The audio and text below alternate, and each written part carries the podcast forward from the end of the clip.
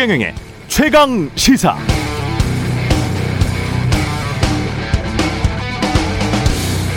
네, 세계 주요 국부 펀드 가운데 가장 규모가 큰 무려 1조 1,867억 달러의 자산을 보유하고 있는 노르웨이 연기금이 최근 현대건설을 환경 파괴, 부패 혐의 등으로 4년간 투자 대상에서 아예 제외시켜 버렸죠. 이유는 현대건설이 지난 10여 년간 최소 3개국에서 부패 혐의, 의혹이 있었고 최소 13건의 입찰 담합 사건에 연루됐다는 것 때문이었습니다. ESG, 환경, 사회, 기업의 지배구조가 투명하고 윤리적이지 않으면 투자하지 않는다는 전 세계적인 기조가 점점 일반화, 보편화되고 있다는 하나의 증거. 비슷한 일은 우리 정부에서도 일어났습니다. 영국과 프랑스, 독일, 캐나다 등 7개국과 유엔의 국제기구 상당수가 한국이 주도한 P4G 서울 선언문에 대해서 내용이 기대 못 미친다 등의 이유로 동참을 거부했다고 조선일보가 보도했습니다. 열심히 준비해서 이만큼 기후변화에 대응하겠다고 해봤으나 유럽 나라들을 중심으로 그 정도로는 안 된다. 이런 답변을 받은 셈이죠. 과거 방식으로 기업을 경영하는 것, 과거 방식으로 적당히 기후 변화에 대응하려 하는 것, 이제 먹히지 않는다는 분명한 방증들입니다. 세계는 빠르게 변화하고 있습니다. 적응하지 못한다면 뒤처지, 뒤처질 수밖에 없습니다.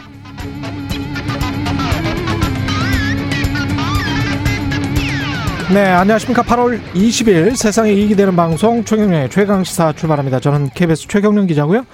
최경령의 최강 시사 유튜브에 검색하시면 실시간 방송 보실 수 있습니다. 문자 참여는 짧은 문자 50원, 기문자 100원이 드는 샵 9730 무료인 콩 어플 또는 유튜브에 의견 보내주시기 바랍니다. 오늘 1부에서는 언론중재법 개정안 관련해서 정의당 배진교 원내대표와 이야기 나눠보고요. 2부에서는 국민의힘 하태경 의원 만납니다.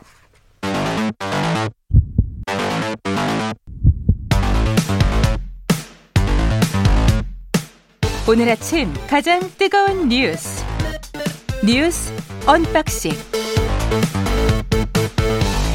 네 뉴스 언박싱 시작합니다. 민동기 기자 김민아 평론가 나와있습니다. 안녕하십니까? 안녕하십니까? 예, 백신 접종 인센티브를 검토하겠다는 발표가 정부에서 나왔는데 마침 제가 어제 아스트라제네카 2차 접종을 했습니다. 오늘 굉장히 힘겨워하는 것 같습니다. 아니 1차 접종보다는 훨씬 나아요. 1차 아, 접종 때는 한 이틀 좀 오한이 있었거든요. 네. 예, 근데 2차 접종 때는 그 정도는 아닙니다. 음. 예.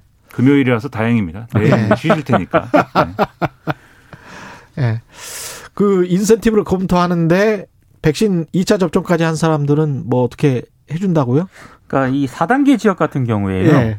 백신 접종 완료자들이 만약에 포함이 돼 있으면 예. 저녁 6시 이후에는 지금 2명까지만 가능하지 않습니까? 이걸 이제 4명까지 모이는 거를 허용을 하겠다. 이걸 논의 중이라는 거고요. 어, 저녁 6시 이후 4명까지 모일 경우에 백신 미접종자나 1차 접종자 있지 않습니까? 음. 어, 이 사람들은 2명까지만 계속 가능합니다. 그러니까 접종 완료자한테는 인센티브를 주겠다. 이런 취지인 것 같고요. 그리고 다중이용시설 영업시간을 10시에서 밤 9시까지로 단축하는 쪽으로 지금 또 가닥을 잡은 것으로 전해지고 있는데요. 어, 이 현행 거리두기 체계에서는 3, 4단계가 적용이 되면 영업시간이 밤 10시까지로 제한되는데 1시간 더 줄이겠다는 겁니다. 어, 이런 내용은 오늘 김부겸, 김부겸 국무총리가 주재하는 중앙재난안전대책본부 회의에서 논의된 다음에 최종 결정될 예정입니다. 그러니까 지금 뭐 최종 결정해서 발표된 수준은 아닌 건데 지금 이제 언론 보도가 다 이렇게 지금 오늘 아마 아, 이런 방향으로 결정을 할 것이다라고 보도가 쭉 나왔기 때문에 상당히 유력해 보입니다. 근데 이제 이걸 갖고는 뭐 필요하다라는 의견과 우려가 된다는 의견이 좀 공존하는 것 같아요. 물론 음. 이제 생활 방역위에서 필요하다는 의견이 좀 우세했던 걸로 보입니다. 이제 언론에 이렇게 보도가 된 거를 보면.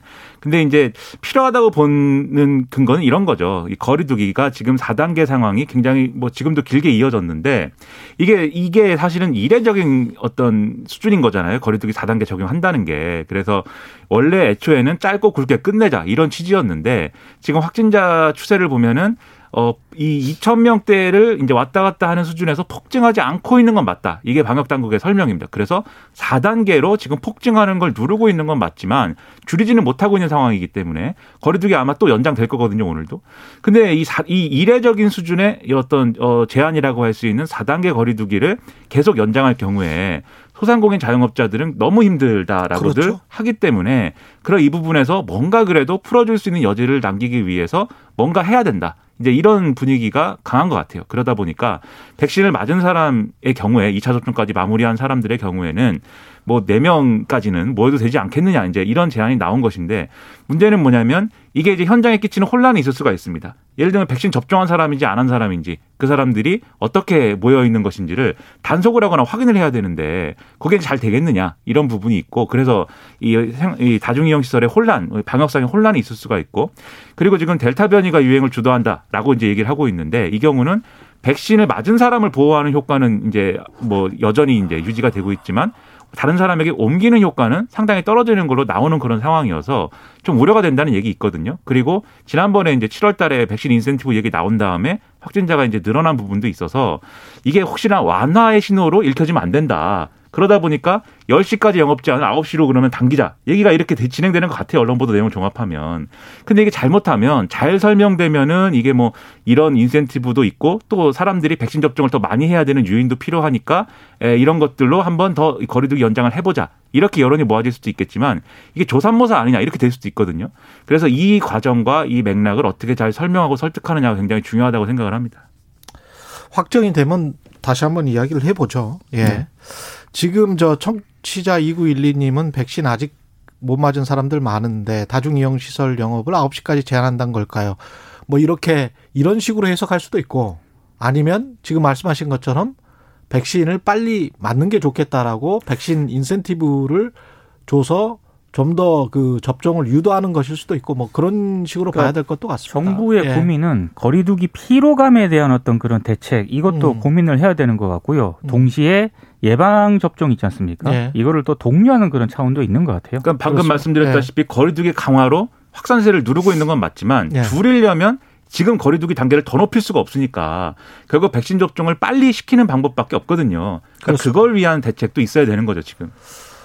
오락 젓가락 종부세, 종부세는 상위 2%그 안이 있었었잖아요. 예, 여당의 상위 2% 안이 있었는데 여야가 합의해서 11억까지부터 완화를 11억까지 공시 네. 공시지가 11억. 네. 네. 9억에서 11억으로 완화하는 그런 개정안이 어제 국회 네. 기획재정위원회를 통과했습니다. 공시가 11억부터는 종부세를 내야 된다는 말이죠. 그렇습니다. 예.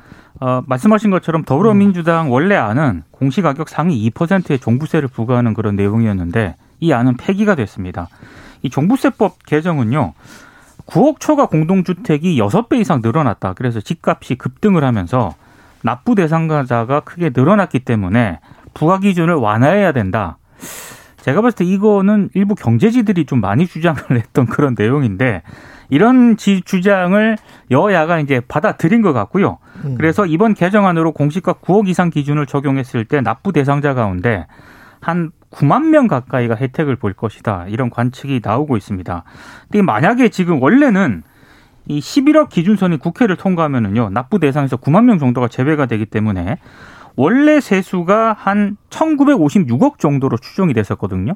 9억을 기준으로 했을 때. 예. 11억을 기준으로 하면은 1297억 정도 세수를 거둘 것으로 보입니다. 한 650억 정도가 이제 줄어든다는 그런 얘기인데 상당히 좀 후퇴한 안으로 좀 평가가 되고 있습니다. 그러니까 이게 그 원래 이제 상위 2%에 대해서 종부세를 과세하는 방안으로 그러니까 일종의 상대 평가로 이제 바꿔야 된다라고 주장했던 맥락은 부동산 가격, 그러니까 서울 아파트 가격이 오르고 내림에 따라서 종부세를 내야 되는 사람이 늘고 주니까 이 종부세를 내야 되는 사람이 늘고 주는 거에 따른 정치적 이 부담이 너무 크기 때문에 어, 가격이 어떻게 형성되든 상위 2%만 내는 세금으로 만들겠다 이런 취지였던 거잖아요. 근데 이게 무리수가 당연히 있습니다. 왜냐하면 어쨌든 조세라는 것은 이 어떤 일관된 기준에 따라서 이제 진행이 돼야 되는 것인데 상위 2%다라고 하면 그 상위 2%가 누군지를 골라내기 전에는 내가 이제 그 세금을 내야 되는지 안 내야 되는지도 모를 뿐더러 남의 자산의 가격 변동에 따라서 내가 내야 되는 세금이 달라질 수가 있는 것이기 때문에 이런 부분에 있어서 어떤 위헌 논란이나 이런 게 계속 돼왔던 거거든요. 그런데 이제 핵심은 뭐냐면 이걸 2%로 하자고 얘기를 하기 시작한 것도 사실 일부 지금 세금을 내야 되는 사람들이 늘어났기 때문에 이게 부담이어서 이걸 줄이고 싶다라는 것이 전제가 됐다. 이렇게 이제 우리가 해석을 많이 했는데 여당은 아니라고 사실 했습니다. 그런 차원이 아니다. 우리 최경영의 최강 시사에서도 김진표 의원 인터뷰할 때 그렇게 얘기도 하고 그랬어요. 이게 뭐 부자들 감세 부자 감세 차원이 아니고 종부세라는 세금의 원래 취지를 살리기 위해서다. 이렇게 설명을 했습니다. 그러나 이제 그때 비판들을 많이 했죠. 그런데 이제는 어 애초에 이제 그 피해 가려고 했던 선택지 9억에서 그냥 11억으로 어 공시가격 기준을 높이면 되는데 이에 2%로 하느냐. 이 반론에 대해서 그동안은 그렇게 가는 것은 부자 감세가 되기 때문에 안 된다라고 했는데 이제는 이제 그냥 하기로 한 거잖아요. 그러니까 요걸 이제 2% 안을 들고 나왔을 때 이미 다 먹었기 때문에 상대적으로 부담이 줄어든 상황에서 이제 11억 을 원래 이제 뭐 판단한 대로 가기로 한 것인지는 모르겠지만 어쨌든 이거에 대해서는 비판이 많이 나올 수밖에 없죠. 결국은 결국은 세금 내는 사람들에 대해서 종부세를 내는 사람들에 대해서 결국은 종부세를 깎아주는 선택을 한 거 아니냐 이 비판이 안 나올 수가 없는 조건입니다. 이게 야당도 합의를 했다는 것도 저는 좀 특이하다고 봐요. 이 상황이 뭐 그냥 2%로 가도록 네. 놔둘 수도 있었을 텐데 11억으로 해서 그 정도의 합의를 했다는 게 어떤 정치적 메시지를 담고 있는지 모르겠습니다. 선거를 앞두고. 근데 예. 야당은 사실 2% 안이 나왔을 때 그냥 예. 11억으로 하는 게 맞다고 주장을 했어요. 그러다 음. 보니까 이번에 국회에서 논의를 할 때. 여당이 합의를 한 건가? 그렇죠. 그렇죠. 아. 네. 여당이 여당이 이런 여러 가지 비판을 이미 받을 건 다 받았고 예. 그리고 이 근본적인 한계가 있으니 2% 아니라고 하는 법률상의 한계가 있으니 음. 야당의 의견을 절충해서 받아들이는 어떤 그런 형식을 갖춰서 지금 이 11억 기준으로 이제 바꾼 거다 이런 거죠. 이게 그러니까 대상자가 이렇게 되면 한 뭐 7, 8만 명 정도 더 줄어든다며요. 종부세 내는 사람들이. 네. 그죠? 그렇습니다. 이 3%, 아니 2%를 기준으로 했을 때 지금 이제 한 이 주택 가격이 그럴 음. 경우에 과세 대상이 되는 주택 가격이 한 10억 원을 좀 넘는 수준이 될 것이고 공시 가격에 예, 예, 예. 그리고 예, 거기에 그만합시다 이제 네. 이 아, 7, 8만 명이면 네. 우리가 사실 자영업 관련해 가지고 지금 재난지원금 혜택을 못 받는 사람들 숫자보다도 못한 숫자인데 여기에 관련해서 언론이 너무 많이 다루고 있는 것도 좀 문제인 것 같아요. 그러니까 맥시멈 네. 9만 명이거든요. 예. 9만 명을 위해서 여당이 이게 이, 그동안 이제까지 무슨 논의를 했던 건지 모르겠어요. 여당이 특히 사실 그 재보궐 선거에서 지자마자 이걸 가지고 나왔잖아요. 그렇죠. 정말 바보 같은 것 같아요. 예. 그러니까 새로운 고가주택의 기준입니다. 이제 예. 9억 이상의 이게 이게 국민의 민생과 얼마나 크게 상관이 있는 건지 좀 이해가 안 됩니다. 저는 그 7, 8만 명이 중하위층 자영업자 그다음에 지금 뭔가 굉장히 코로나 때문에 타격을 입는 사람들 그 사람들한테 모든 언론과 정치가 관심을 가졌다면 그런 10만 명 또는 10만 명이 아니죠 사실은 100만 그렇죠. 명, 200만 명이 될 겁니다. 그런 사람들한테 관심을 가졌다면 합당한 관심인데 그러니까 그게 아니잖아요. 목소리가 네. 과잉 대표됐고요. 거기에 여당이 후퇴했다고 생각합니다. 음. 그렇죠. 네. 종부세 이야기는 그만하고요. 황교익 그 논란 황교익은 자진 사퇴 시사했습니다. 수습 국면으로 어제 급격하게 선회가 됐습니다. 예. 이낙연 전 대표가 국회에서요 기자들이 황교익 씨가 이낙연 캠프에서 친일 프레임을 걸었다며 사과를 요구한다 이렇게 질문을 하니까 이낙연 전 대표가 직접 어, 저희 캠프에 책임 있는 분이 친일 문제를 거론하는 것은 지나쳤다고 생각한다며 사과를 했습니다. 그러니까 황교익 씨가 SNS에 자신도 이낙연 전 대표에게 뭐 짐승, 정치 생명, 연미복 등을 운운한 것은 지나쳤다고 생각한다 이렇게 얘기를 했고요. 네. 이해찬 전 대표가 참전을 하면서 급격하게 분위기가 바뀌었는데요. 어, 황교익 씨에게 연락을 해서 문재인 정부 탄생에 기여한 분이다. 이번 일로 마음이 많이 상했으리라 생각한다. 원로인 내가 위로해드리겠다 이렇게 얘기를 했고 어, 이 발언이 전해진 이후에 어, 황교익 씨가 어, 오늘 오전까지 입장을 정리해서 올리겠다 이렇게 밝혔거든요. 그 음. 입장을 정리한다는 게 사실상 자진 사퇴 가능성이 높은 것으로 언론들이 전망을 하고 있습니다. 지금 이제 우리가 이걸 얘기하는 동안 이제 속보가 나왔는데 아 그래요? 네, 황교익 씨는 자진 사퇴 의사를 뭐 SNS를 통해서 밝혔다 이렇게 속보가 나오고 있어서 그랬군요. 이 논란이 이제 일단락 될 것 같은데 네. 어, 지금 쭉 말씀하셨다시피 사실 이낙연 전 대표 측의 이제 어떤 친일 프레임 이것 때문에 황교익 씨가 이제 크게 이제 반발을 하면서 애초에는 이제 자질 문제나 전진 전문성 문제로 갔어야 되는 그 논쟁으로 갔어야 되는 것이 사실은 지나치게 확대된 측면이 있었거든요. 그러다 네. 보니까 이제 자진 사퇴는 좀 불가피해진 그런 측면이 있는데 음. 결국 이재명 지사의 리더십에 대한 논란 이런 것들이 앞으로 이제 이 사례가 어떻게 좀이 어, 불똥이 튀고 진행이 될지 이런 것들이 앞으로 남은 뭐 그런 논쟁거리겠죠. 자진 사퇴가 됐으면은 음, 여기서 이제 봉합하겠다는 것이고. 그렇죠. 예. 이낙연 후보 같은 경우는 블랙리스트가 있습니까? 캠프에? 그러니까 블랙리스트 논란이 불거지고 있는데요. 이 여덟 쪽짜리 분량의 문건이 언론에 이제 유출이 되면서 이게 보도가 됐거든요. 이 문서를 보면 일부 유튜버들하고 온라인 매체가 아, 이낙연 전 대표를 조직적으로 음해하고 음. 이재명 경기도지사에 대해서는 우호적인 방송을 하고 있다. 이런 내용이 담겼습니다. 이게 이제 언론을 통해서 공개가 된 이후에 이낙연 전 대표 쪽에서는 문건은 맞다 이렇게 얘기를 하면서도 이거는 대선 준비 과정에서 이루어지는 일상적인 언론 모니터링이다 이런 음. 입장을 밝혔고요. 다만 이런 일이 재발하지 않도록 캠프 차원에서 세심하게 챙기겠다 이렇게 발표를 했는데 그 해당 유튜버들하고 이 매체 있지 않습니까? 예. 어제 공동 입장문을 발표를 했습니다. 그러니까 공동 입장문을 통해서 뭐라고 얘기를 하냐면 해당 유튜버들이 어디라고요?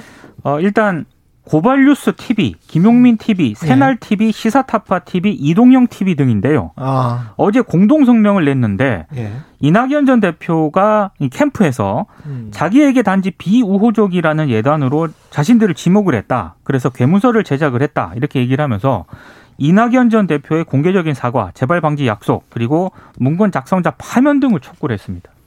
그러니까 이 문건을 작성한 이유가 중요한 것 같아요. 그러니까 대략적으로 뭐 어느 수준에서 어떤 취지로 이 문건을 작성했느냐에 따라서 문제의 크기가 달라질 것 같은데 예를 들면 이런 유튜브 방송들이 있어가지고 어, 이낙연 전 대표에게 너무 불리하기 때문에 여기에 뭔가 대응을 해야 된다. 그래서 이러저러한 대응책을 대응책이 필요하다. 뭐 이렇게 적혀 있는 문건이면은 다소 이제 그것은 부적절한 측면이 있을 것 같은데 이런 상황이다라는 어떤 현황을 이제 어떤 파악하고 보고하기 위한 뭐 그런 차원이다라고 하면은 뭐 이게 어떤 뭐 언론 자유의 위축이라든지 뭐 이렇게까지 얘기할 사안은 좀 아니지 않나 이렇게 생각이 되는데 그래서 이걸 해명하는 게 중요한 것 같습니다. 일단은 문건이 있다는 것은 확인이 됐기 때문에 무슨 의도인지 이거 가지고 뭘 하려고 한 것인지 네. 국민의힘 이야기 할까요? 시간이 별로 없어서 네. 국민의힘 같은 경우는 내용이 지금 지속되고 있는 겁니까? 여기도 봉합이 됐습니까? 봉합이 된 것 같지만 여전히 네. 좀 갈등은 좀 남아 있습니다. 특히 어제 국민의힘 당원 게시판에요. 이래가지고 정권 교체 되겠느냐 지도부 책임론을 계속 제기를 했는데 문제는 다음 주에 선관위원장 인선을 해야 되거든요. 근데 이준석 대표는 여전히 서병수 경선 준비 위원장을 미는 것으로 지금 알려져 있고 음. 다른 캠프 쪽에서는 서병수 위원장은 절대 안 된다 이런 입장을 가지고 있기 때문에 다음 주 2차 대전이 발발할 가능성도 존재하고 있습니다. 어제 김재원 최고도 서병수는 안 되는 식으로 이야기를 했죠. 특히 네. 원희룡 전 지사는 어, 기자들이 물어보니까 서병수 선관위원장으로 강행할 경우에는 이번보다 더 큰 충돌이 일어날 것이다. 이렇게 경고를 하고 있는 상황이고 네. 또 어제 원희룡 전 지사가 이 상황을 봉합하는 쪽으로 선택한 거에 대해서 여러 가지 이제 해석들을 말씀드렸는데 기자가 물어봤습니다. 윤석열 전 총장 측이 당 대표를 제안했다는 얘기가 있는데 그래서 그런 거냐라고 물어보니까 원희룡 전 지사가 턱도 없는 소리 소리다. 내가 윤석열 전 총장을 법무부 장관으로 쓰겠다. 이렇게 얘기를 하고 있어서 이런 온갖 얘기들이 나오는 상황이 엮여져 가지고 지금 선관위원장 문제까지 가면 사실은 이게 지금은 봉합됐다고 해도 다시 폭발할 수 있는 그런 폭발력이 얼마든지 남아 있다 이렇게 봐야 되는 거죠. 차기 차차기까지 노리는 어떤 당권과 연계시켜서 이야기가 진행되고 있을 수도 많이, 있나요? 많이 그렇게 해석들을 하고 있습니다. 그러니까 대선이 끝이 아닌 겁니다. 대선으로 네. 세상이 끝나지 않습니다. 그렇죠. 대선 이후에도 계속 어. 우리 인생은 계속되기 때문에 어. 이 대선 이후에 당권도 있지만 그 다음에 뭐가 있습니까? 지방선거도 있습니다. 그렇죠. 지방선거에 나가겠다고 생각하는 분들도 있을 것이고 내가 지방선거에서 공천권을 행사하겠다고 생각하는 분들도 있을 것이기 아, 때문에 예. 이것은 쉬운 일이 아닙니다. 모두의 인생에 걸려 있습니다. 알겠습니다. 그들의 인생이죠, 뭐. 정치인들의 인생이죠, 뭐. 그렇습니다. 저하고는 예, 상관이 예. 없죠. 민생에 좀 신경 써주시기 바랍니다. 뉴스 언박싱 민동기 기자 김민아 평론가였습니다. 고맙습니다. 고맙습니다. 고맙습니다. KBS 1라디오 최경영의 최강시사 듣고 계신 지금 시각은 7시 39분입니다.